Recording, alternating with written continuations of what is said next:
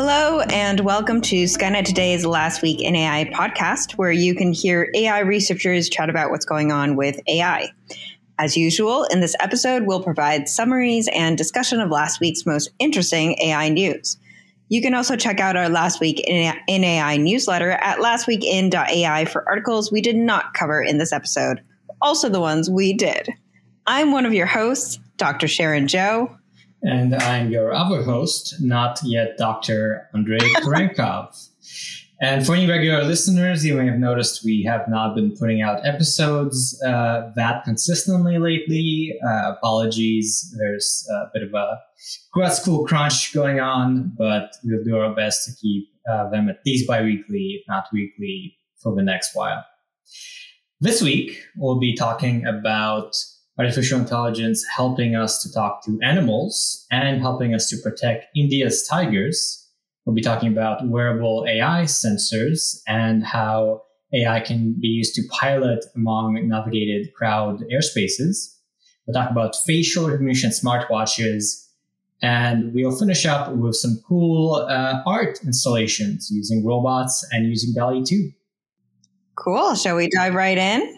Let's dive straight in. So, first up, we have our applications and business stories, starting with Can artificial intelligence really help us talk to animals? So, this article covers the Earth Species Project, which is a California nonprofit group that seeks to decode non human communication using AI with uh, basically machine learning. Founded in 2017, it's worked with major donors such as LinkedIn uh, co-founder Reid Hoffman, and has now published its first scientific paper. So they have a very grand ambition and are now actually starting to publish some things. Uh, in particular, their first uh, publication was this paper, Bio CPPNet, Automatic Bioacoustic Source Separation of Deep Neural Networks, kind of a mouthful, but basically it's being able to detect individual uh, animal speech or vocalization when you know there's maybe multiple animals making sounds. Uh, you can then differentiate which ones came from which, which is also done with uh, human audio. It's known as the uh, cocktail party problem. And they have grand ambitions to keep going and, and keep uh, kind of doing little steps towards the ultimate goal of being able to sort of basically translate what animals are saying with the code to discover the language and also along the way to help with uh, conservation and uh, help with biology research. Really cool vision, and also there's so many good little steps in between towards it. Uh, also, great name of the project for ESP, um, mm. uh, understanding what you know the animal is saying or just intuiting it. Uh, another project that they have also uses AI to create new animal calls, just completely new, unheard of ones, um, but also using specifically humpback whales as a test species. Uh, just very interesting projects um, could fall under this under this vision and path. Yeah, and uh, this article also covers a couple of related efforts. So, uh, an associate professor, an associate professor at the University of Copenhagen, uh, Elodie Briefer, uh, developed an algorithm that analyzes pig grunts to tell whether the animal is experiencing positive or negative emotions. And we actually covered that, I believe, uh, some months back on the podcast, Deep DeepSpeak. And uh, there's also Project CETI, which is the Cetacean Translation Initiative that wants to translate communication between sperm whales. So it looks like, um, you know, this is actually an undertaking by a few groups, and there's already been some uh, progress. So it'd be super exciting to see if we can better understand what the animals are kind of saying. And there's also some skepticism that experts have expressed. For example, uh, the exact same sound that an animal might make might mean actually very different things in different contexts. And so you need to study the context to actually understand the meaning uh, what, of what the animal is actually saying in, in that case. They just have a smaller repertoire of sounds than humans do.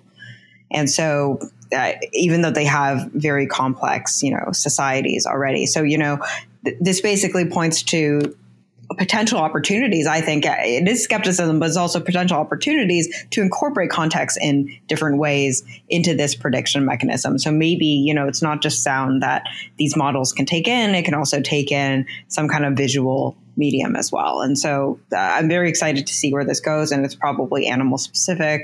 Uh, so so yeah, I'm just I'm, I'm, excited where that goes. I mean, humans also have homophones, but not to the same degree, and also we have language which can express so many different concepts uh, that that animals may not have. Yeah, exactly. I feel like it would be a lot easier to, for instance, understand the basic emotion behind barking if you can also have a video of the dog barking and its kind of body language to supply that context. So I'm sure that probably people will do that uh, eventually. And uh, yeah, really excited as, as a fan of animals uh, and kind of these efforts for animal conservation and generally kind of acknowledging the intelligence of our species. Uh, this would be really cool if it works out.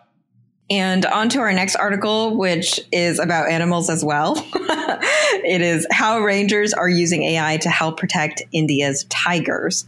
Uh, so protecting India's tigers is actually a huge job. There are only 3,000 of them in 2018.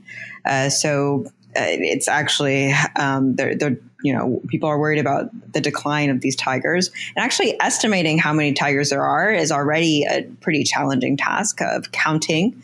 And so india's national tiger conservation authority the ntca actually uh, deployed a lot of camera traps in over 26,000 locations and they took 34 almost 35 million images of wildlife with those camera traps. And uh, on top of that researchers they pretty much you know covered thousands of kilometers on foot just looking for signs of tigers signs of their prey to know you know know where to be taking these photos and where to be setting up these camera traps uh, and also to be collecting information much more manually and so now they're using AI to be able to, you know, look through those camera trap images instead of humans looking through them to find tigers. Uh, and also now, actually, what's really interesting, I think, is uh, they're using AI also to to predict where rangers should go, like best routes to patrol to find tigers. Uh, and so I, I, think that's also really interesting by analyzing the tiger population, how it moves, and all, in conjunction with the local topography.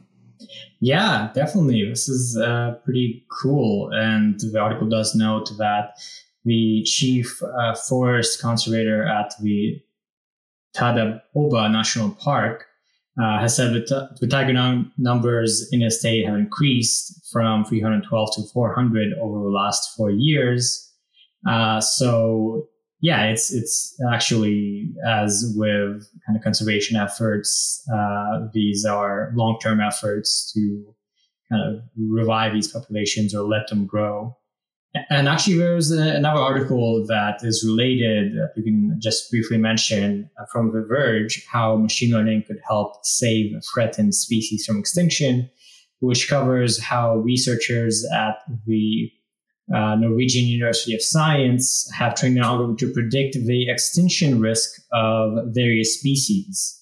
Uh, that uh, you know, in many cases, it, you may not even have enough data to know whether species are facing extinction because there's just not enough information or data. So now we can actually use machine learning to do that. So it's very cool how we can use machine learning to detect these patterns and then you know, uh, use that to empower humans ultimately to go out there and uh, help these animals uh, do well.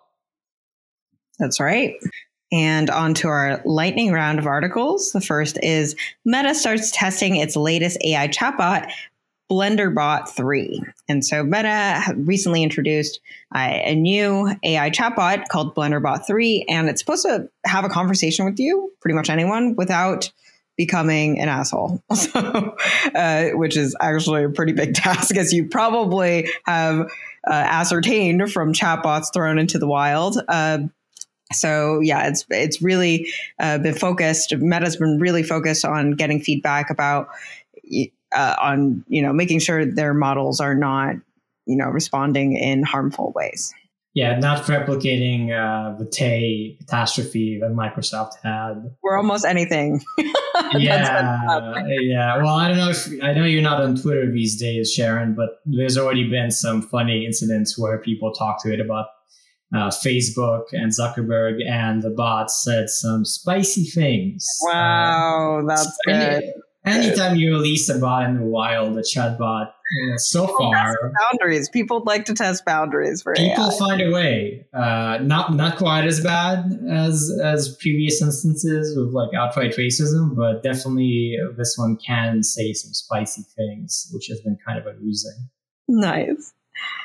Next article is AI startup Cerebras celebrated for chip triumph while where others tried and failed. And so uh, Cerebras, which is a huge company um, startup uh, founded by Andrew Feldman, uh, they actually just had uh, got a new display in the Computer History Museum in Mountain View, California, uh, just nearby here, um, for their WSE2, their second generation chip, um, which is you know have for achieving this decades long quest to make a single chip chip from an entire silicon wafer, which is a very big deal. So, uh, congratulations to the Cerebras team. Yeah, may finally be enough to convince me to go to the Computer History Museum nice. here in Mountain View, which is super close to Stanford, and yet in my like seven years of living here, somehow I still have not made it. Uh, so now there's yet another reason for me to go, I guess onto our other lightning uh, round stories, we have you can sort of generate art like DALL-E with TikTok's latest filter. So TikTok's latest filter is called AI Green Screen, and it lets you generate painterly style images based on words you input. And these images can then become the background of your TikTok videos, like uh, if you had a green screen it's not that sophisticated. These are fairly sort of blurry, kind of, uh, you know, uh, not very uh, sophisticated uh, AI generations, but still, um, basically DALL-E and TikTok, which seems like kind of a big deal. That's a huge deal. I'm so excited. That's ultra mainstream. And I know like AI has been fairly mainstream with TikTok's filters in general, but this is much more explicitly that. And so uh, very exciting. Generative models, yeah, really, really take take the stand there.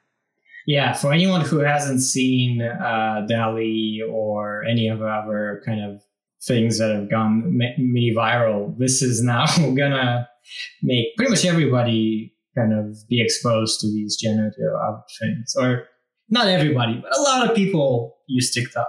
TikTok is almost the definition of mainstream. So. Yes, yes, and also on that topic of AI image generation, we have open source rival for OpenAI's DALL-E runs on your graphics card. So the story is about how the startup Stability AI has announced the release of Stable Diffusion, which is an alternative to DALL-E 2, basically same kind of problem, different solution that will be made public and available to various researchers and eventually open sourced.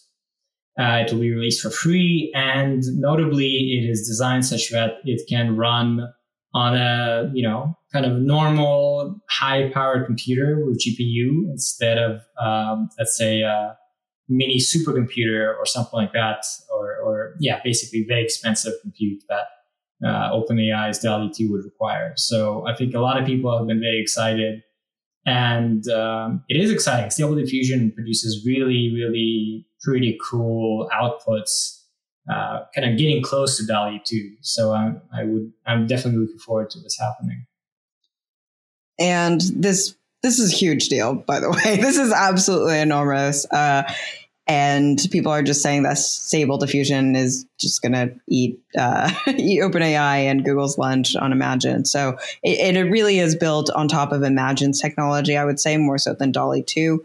I just want to give a shout out there to Imagen team um, when you look at the actual uh, architecture of the thing. And it is funded by a hedge fund person uh, who just, you know, made a lot of money on Wall Street and just really wanted to actually see this out in the wild and release the weights. Uh, and releasing the weights has many implications. One is that you know anyone can access this, and you can actually run it millions of times so that you can get exactly what you want.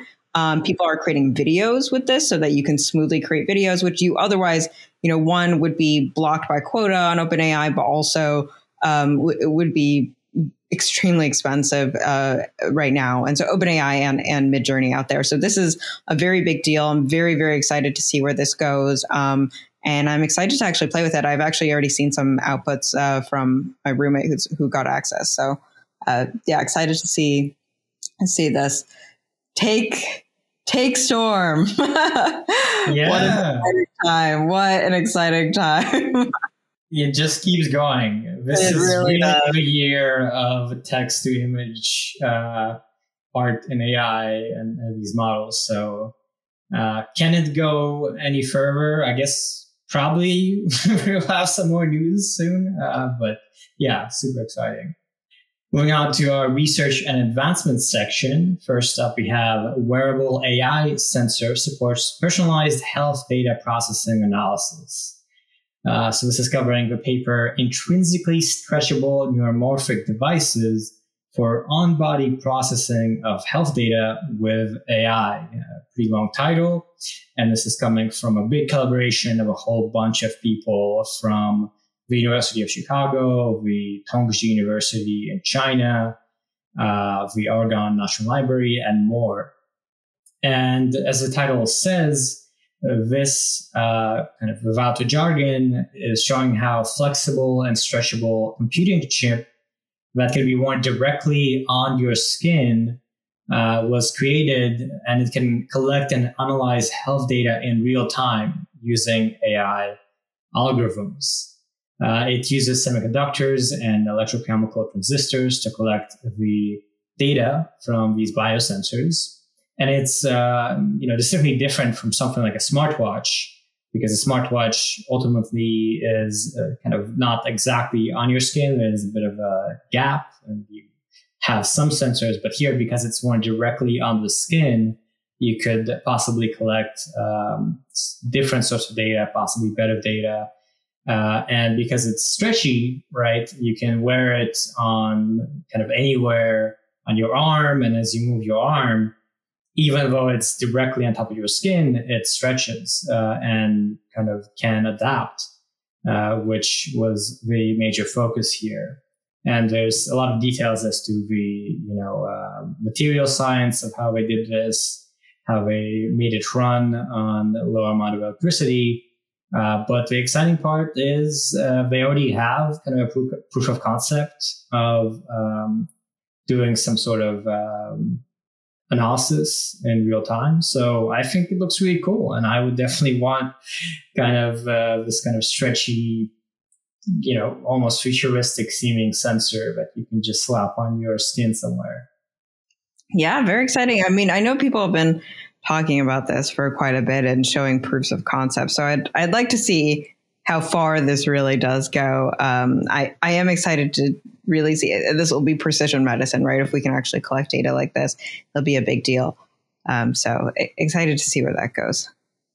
Yeah, definitely. They uh, demonstrated one uh, kind of main thing so far, which is training the device's uh, machine learning algorithm. So it actually has built in these neuromorphic capabilities, meaning that it has, you know, obviously not a GPU, but it has the capability to do some machine learning in a very sort of different way that is um, can be low power and can be a little more flexible. And they showed that this could be trained to analyze and classify ECG data which is interesting. One for healthy ECG and uh, four for unhealthy or abnormal signals.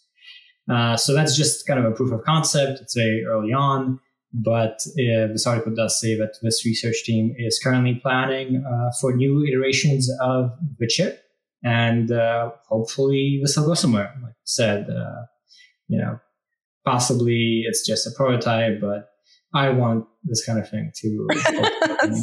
so you will out. will it into existence. You will complement it into existence. I I will do what I can. I will invest in early prototypes. I don't know why I'm so excited about it. I guess I like the idea of better health tracking and analysis. I love that idea. Yeah. Yeah, we really it would be nice to have better things for like blood pressure in real time or or other things that could help a lot of people. Or I, I just want to know like what spikes my blood sugar too, like, you know, and that's that's been up and coming in terms of those sensors and, and as minimally invasive as possible. So so we'll see. We will see. And on to our next article AI pilot can navigate crowded airspace. And so this is about a research um, done on using an AI pilot, which you know enables some kind of autonomous aircraft to navigate a very crowded airspace, and that it can you know safely avoid collisions. It can protect the intent of other aircrafts. It can track the aircraft and uh, coordinate with the, those other aircraft's actions. Um, it can also, and I think this is the most interesting piece since uh, other other AI pilots I've seen them do this before, but it can also communicate over the radio with pilots and air traffic controllers, and so it can actually um, be safe and socially compliant in its navigation. And this is very important because that's just as if it were a human pilot. It can actually communicate with the humans and other aircrafts. Uh, and so that's a big deal. So uh, researchers actually trained this model on data that was collected um, at a couple airports, the Allegheny County Airport and the Pittsburgh Butler Regional Airport. Um, and that included air traffic patterns, images of aircrafts, and the radio transmissions themselves. Uh, so I thought this was pretty cool work in terms of using you know, both natural language processing, automatic speech recognition stuff, um, in addition to to computer vision. And so combining those modalities into an AI that could actually be much more much more safely deployed. Um, of course, they haven't deployed anything; everything is in simulation. So do take that part with a grain of salt. Yeah, yeah, I think it's pretty exciting. Uh, one one reason why is that the uh, one of the team members, Sebastian Scherer, who is uh, an associate research professor uh, at the Robotics Institute at CMU, where this was done, uh, he noted that this is the first AI pilot that works in the current airspace. So you don't need to change kind of how airports work to uh, to allow for specific new things for AI, exceptions to needing to use kind of visual signals or auditory signals or communicate using speech now uh, this could potentially just be integrated because it in many ways works uh, or does some of the same things that human pilots do in terms of looking around and uh, interacting via language. So um, yeah, so far only a proof of concept and simulation, but uh, this does seem like a nice step towards potentially um, making it possible to use more advanced AI pilots uh, in you know real settings.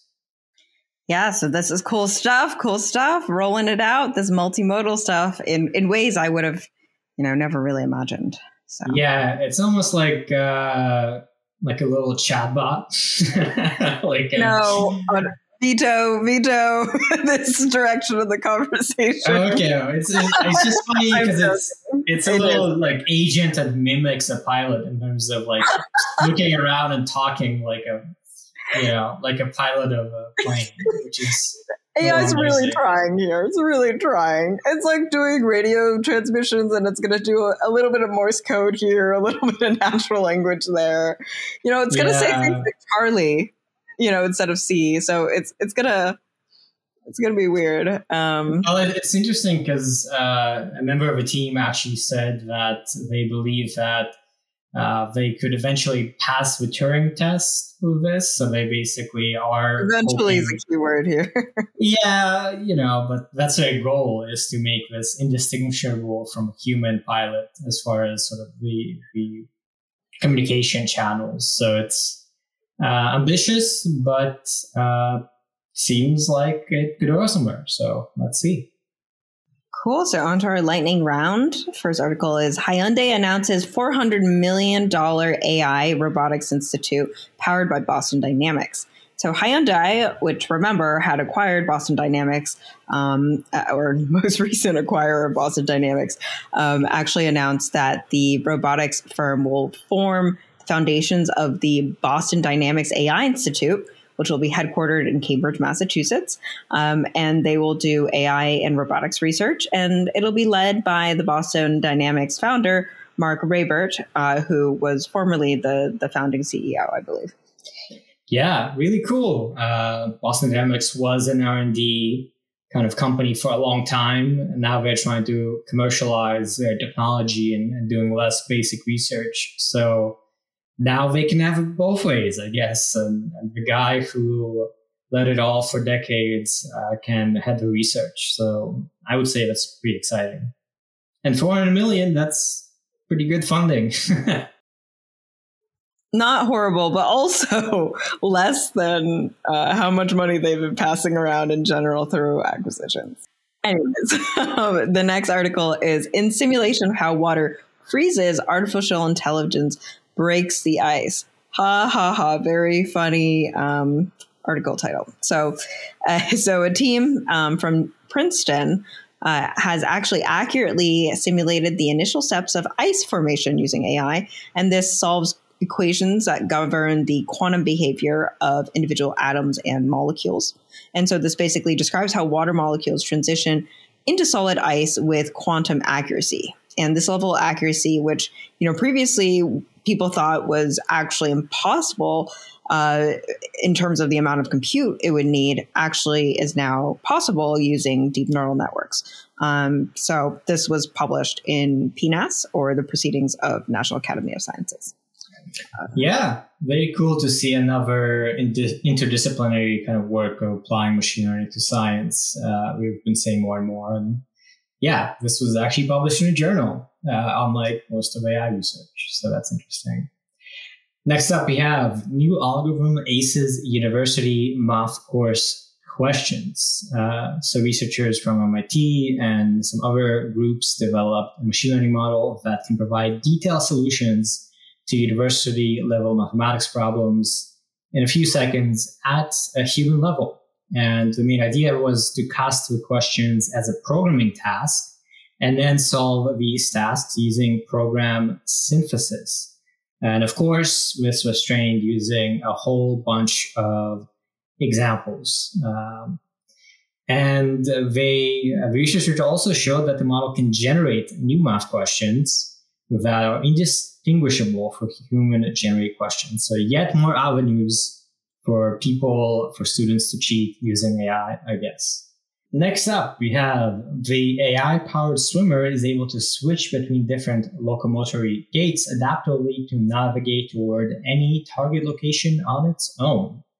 Uh, this is about how researchers from Santa Clara uh, University in New Jersey and University of Hong Kong have been able to successfully teach micro robots how to swim via deep reinforcement learning. And that means that they can now much better uh, micro swim, uh, it sounds like. So, uh, very, very tiny robots are now able to move around in smart ways because of AI, uh, which is pretty fun. Sounds kind of fun to, to imagine. Yes, and specifically in water. Uh, these things look kind of weird, but that's okay. uh, and on to our next section policy and societal impacts, with our first article being facial recognition smartwatches to be used to monitor foreign offenders in the UK. So, as the title suggests, uh, migrants who have been convicted of a criminal offense will now be required to scan their faces up to five times a day using smartwatches installed with facial recognition technology under plans uh, from the Home Office and the Ministry of Justice of the UK. Uh, so this is kind of like an ankle bracelet, but uh, now you can they you'll be installed with a smartwatch you can't remove, and you need to use it ch- to check in. Uh, so those obliged to wear devices will need to complete periodic monitoring checks throughout the day by taking a photograph of themselves on a smartwatch. And their location will also be tracked 24 uh, 7 with GPS. And then, of course, as the title says, these photographs will be cross checked against uh, images of them uh, in a database, and there will be a facial recognition thing. And if that fails, then a human will have to go and, and check if it looks good or not. So a little dystopian uh, and kind of creepy, but uh, possibly could be reasonable. The argument here is that this is a better alternative to custody, which means that um, you don't have to hold people, you can let them move around while still monitoring them. But as you might expect, there's been some pushback and criticism of this. Of course, there is uh, some criticism about this. Uh, basically, campaigners are saying that you know 24 hour surveillance of asylum seekers basically breaches human rights um, and can have a pretty detrimental impact on their health and well-being. Uh, and just generally electronic monitoring is intrusive technology and it's technology for control and it causes people to develop symptoms of anxiety depression suicide ideation and overall deterioration of mental health. Um, so still not clear how long people will remain on monitoring, uh, and they haven't provided any evidence to show uh, why the electronic monitoring monitoring is necessary or demonstrated um, whether the tags actually make individuals comply with immigration rules better. And so people are saying this is a bit degrading, um, and there are better solutions out there. Uh, so it, it's understandable why there's you know some pushback on this. Um, it definitely harks back to um, a, a, bit of big brotheriness going on. Yeah, and it's it's really not clear to me why this is needed um, instead of what people already use, which are GPS ankle monitors, where you know, for some cases, if you are an offender and you're released into the public, but you know, you maybe are a flight risk or something, you might be made to wear an ankle brace uh, bracelet or ankle monitor that uh, you can't remove and it tracks your motion. Famously seen in the movie Fast and Furious 2. So, uh, yeah, I'm not sure what the point is of checking in via these photos. Like, uh, if if it's a watch you're wearing, then presumably it's always the same person. Uh, it's not very clear to me what facial recognition helps with uh, so it does seem like a power creep that probably doesn't seem to be justified to me in any reasonable way. Well, hopefully they think about this a little bit more uh, before following through and making this a uh, permanent thing. And on to our next article Man sues City of Chicago, claiming its AI wrongly imprisoned him. Uh, so, upon exoneration after nearly a year in jail, a resident of Chicago who's 65 years old, named Michael Williams, filed a lawsuit against the city on the grounds that a controversial AI program called ShotSpotter led to his evidenceless arrest. Uh, and we did cover ShotSpotter before. Uh, and as a reminder, ShotSpotter can l- listen to sounds um, and be able to tell whether it was a gunshot or not uh, and when that gunshot occurred. So basically, uh, you know, Williams was very much upset about uh, being, you know, being put in jail, incarcerated, um, and uh, meanwhile, Chicago has been uh, using ShotSpotter a lot, but this, but this lawsuit could actually uh, cause them to have to stop using ShotSpotter, and this is a big deal because the city actually did just renew its $33 million contract with this company, which is a huge contract. Um, and so, you know, this is actually a pretty controversial, uh, pretty controversial lawsuit going on right now. Yeah, and according to Engadget, the uh, for the arrest, the police didn't even confirm a motive Williams, who was accused of uh, shooting a 25 year old man. Uh, all they had was a soundless security video of a car with a ShotSpotter alert. Seemingly, you know, very little evidence. And we've seen before that police have, uh, in other cases, uh, just used facial recognition matches without any other evidence. So definitely partially just sloppy police work, but uh, definitely seems like it could be consequential uh, and uh, yeah, another example where not just facial recognition, but now audio surveillance is a big deal. And in particular, because of uh, how the police can use it. Uh, the um, ShotSpotter company did respond to this and claimed that uh, ShotSpotter was not responsible for Michael Williams' arrest. That the arrest report never mentions ShotSpotter, but uh, still, definitely a consequential case and uh, seemingly another case where the police messed up and how they uh, use AI and pretty much, um, you know, uh, arrested an innocent person based on some spurious uh, outputs.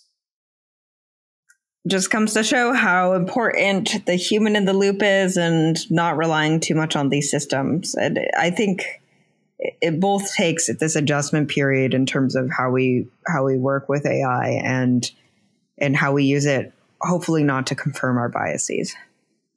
Yeah, definitely. And on to our lightning round AI contractors eyeing bigger role backed by CHIPS bill funds. So, AI backed research, advanced computing, and cybersecurity are now goals sprinkled throughout the new U.S. competition law authorizing $280 billion to advance the U.S. technological leadership globally. And so, this is the CHIPS law, and it offers these opportunities for AI firms to meet federal needs. Uh, and so this includes AI components for R and D and organizational changes.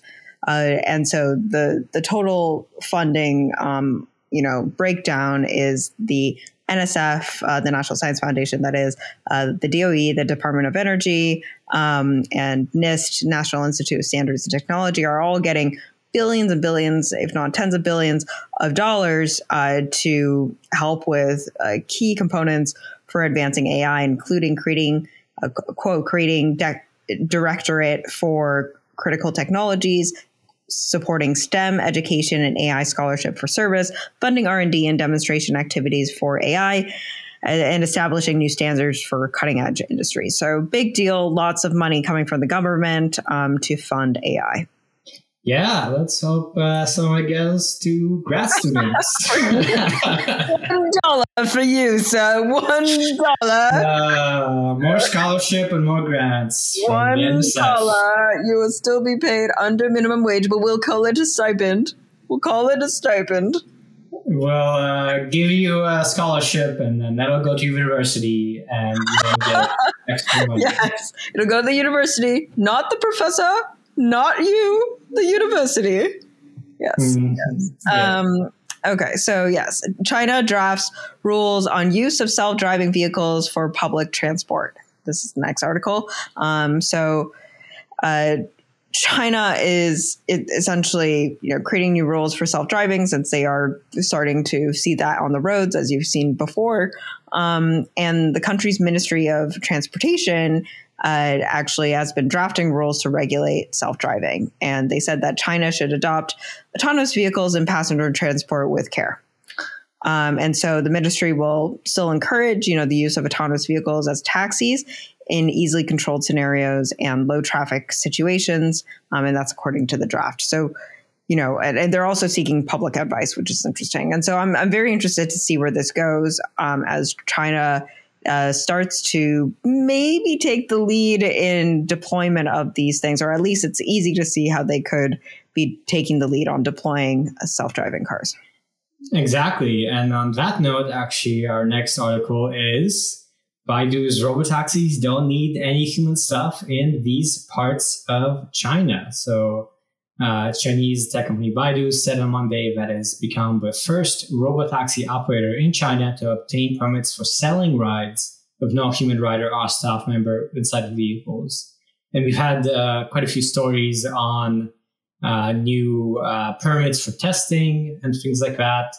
Uh, but I don't know that we've covered actually, you know, commercializing robotaxi service, which is has only been done in, in a few small like um, test areas in the US. Cruise and Waymo are just now starting to do it in San Francisco, uh, whereas here Baidu will have um, two suburban areas in Wuhan and Chongqing, two major Chinese cities, uh, to test it as well. So yeah, as you said, it's definitely neck and neck and it does seem very possible that China will take the lead. And our last lightning round story is US Appeals Court says AI cannot be a patent inventor. So, according to the US Court of Appeals of the Federal Circuit, the uh, Patent Act requires an inventor to be a natural uh, person. So, computer scientist Stephen Thaler has been kind of suing for his patents to be uh, credited to an AI system. And that has failed. And so, yeah, after kind of quite a long legal process, uh, right now the status quo is patents must be by people and not AI systems, which um, kind of seems to make sense to me. Uh, I, I, never took this very seriously, but um, now this whole uh, saga is concluded, it looks like. Interesting. So I guess Stephen Thaler will have to be the inventor himself then. I guess. I guess uh, yeah. It's interesting because I wonder how this will play out longer term. Um, you know, if AI can't, will it have, you know, a pen name or, you know, pseudonym and yeah. yeah And on to our last section, maybe our favorite section some days. it is the art and fun stuff section. Used to be fun and neat. We uh, revised that name a bit. And first up, we have robot repeatedly rearranges remnants in the round, uh, which is kind of a weird, uh, artsy article title, but it is covering this art installation called Sisyphus, uh, which is uh, an art installation by artist Kachi Chan, who uh, built this thing that features two scales of robots. There's kind of a bunch of smaller robots and one big robot arm that's, you know, like five, ten times the size. And, uh, you know, in keeping with the name Sisyphus, it's all about a sort of endless cycle where the small robots take these little blocks and build structures and then the big robot is all mean and knocks them down perpetually. So um, there's this whole kind of ongoing uh, construction and deconstruction cycle goes on.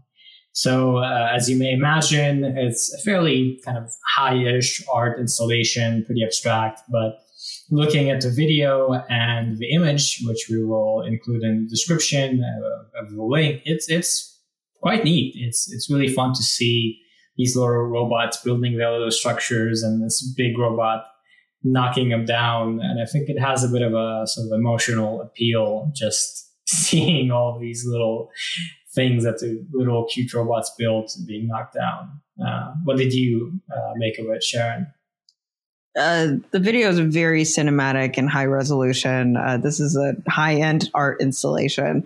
And Sisyphus is, you know, from Greek mythology, the person who was doomed to roll a, you know, push a rock up and then have it just, that rock roll down and continually have to push it up uh, endlessly in, into eternity. So uh, that's kind of what this is mimicking here, uh, though with robots. And I like it. I think it's kind of cool that there are all these like mini robots pushing things back to what you know the big robot has pushed against. Though it, it I I think it looks great. Um, I might not be as you know emotionally connected as you are, Andre, to the art installation, but I mean it's yeah, it's cool. It's also just cool. we can say that, yeah, uh, and yeah, it's also I think Sisyphus is one aspect, but it also has a bit of a David versus Goliath feel, uh, where all these little robots are just continually working against the big robot. And obviously, you can do some readings about society and uh, things like that. But um, yeah, uh, pretty cool art installation of robots. We've covered some previous art installation of robots as well. And it's always cool to see these art installations that utilize AI to make things that are sort of uh, more alive. I, I, would guess, kind of more mm, interactive like and more, that. yeah, more, uh, yeah, more kind of evolving or or unexpected in terms of what they do. And on to our last article. Think your street needs a redesign? Ask an AI. And so in July, the artist Zach Katz actually fed DALL-E 2 Google Street View image of the block he lives in in Brooklyn, New York.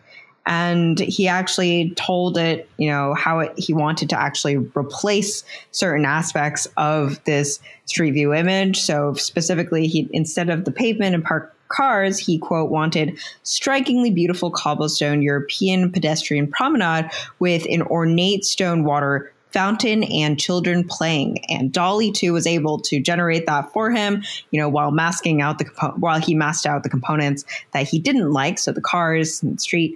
And it's gorgeous. It actually looks really good. Uh, and he did. He started, you know, doing this for a, a lot of different Street View images. Created a Twitter account called Better Streets AI, um, and he's just started creating you know creating more and more and more. Um, and uh, now he's getting hundreds of requests um, coming from all over the world from thailand to canada asking him to redesign streets with ai and I, I really encourage you to go check check all of these examples out. They look they look very very cool. I really like the one um, uh, definitely from you know Brooklyn, New York, of Bogart Street, and it suddenly became very, very colorful. Uh, and I also I like how the the article also comments on how his favorite one, Katz, the artist's favorite one, is just adding sidewalks to the uh, the street that definitely needed sidewalks and definitely needed people there um, because people have been complaining about the lack of sidewalks for a while. Specifically, his his parents uh,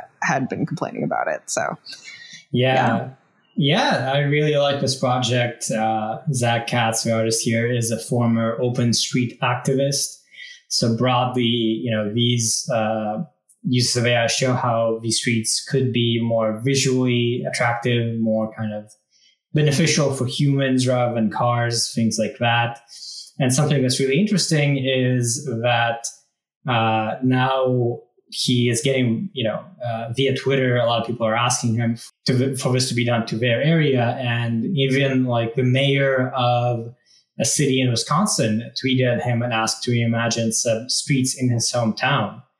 And according to Katz, council members and urban planners from all over the country seem to be very inspired by the images. So, and it makes a lot of sense. Instead of needing to do uh, any sort of like uh, 3D uh, design or Photoshop or you know hire a designer or artist.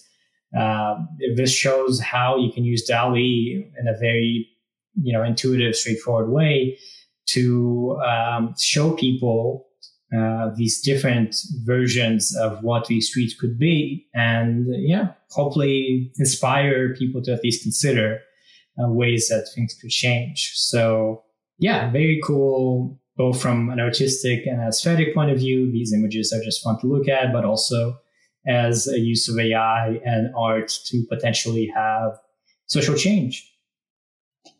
Yes, I, I really like the quote from Katz where he said, I think this is how it will lead to change. People with real decision making power being influenced and inspired by these images. And they are very, you know, inspirational. It's very clear how much more beautiful the street looks in the before and after. So I, I really do hope this leads to that change and that that's a big deal. That's a big deal for um, AI to be actually influencing people's lives positively. So very excited to see this project here.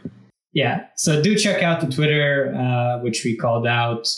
Uh, and we also linked to it already has almost 20,000 followers. Uh, yeah, check it out. And uh, looking forward to following this account and seeing future posts by it personally. Maybe suggesting your own hometown or just you know, uh, Stanford. No, I'm kidding. Stanford already looks pretty nice. I think Stanford looks pretty nice. Yeah, that's fine. AI will have trouble making it look more beautiful. yeah, yeah. Although it does make me think uh, it yeah. could be fun to just not necessarily make things more beautiful, but just mess with photos of where you live. Just be like, take yeah.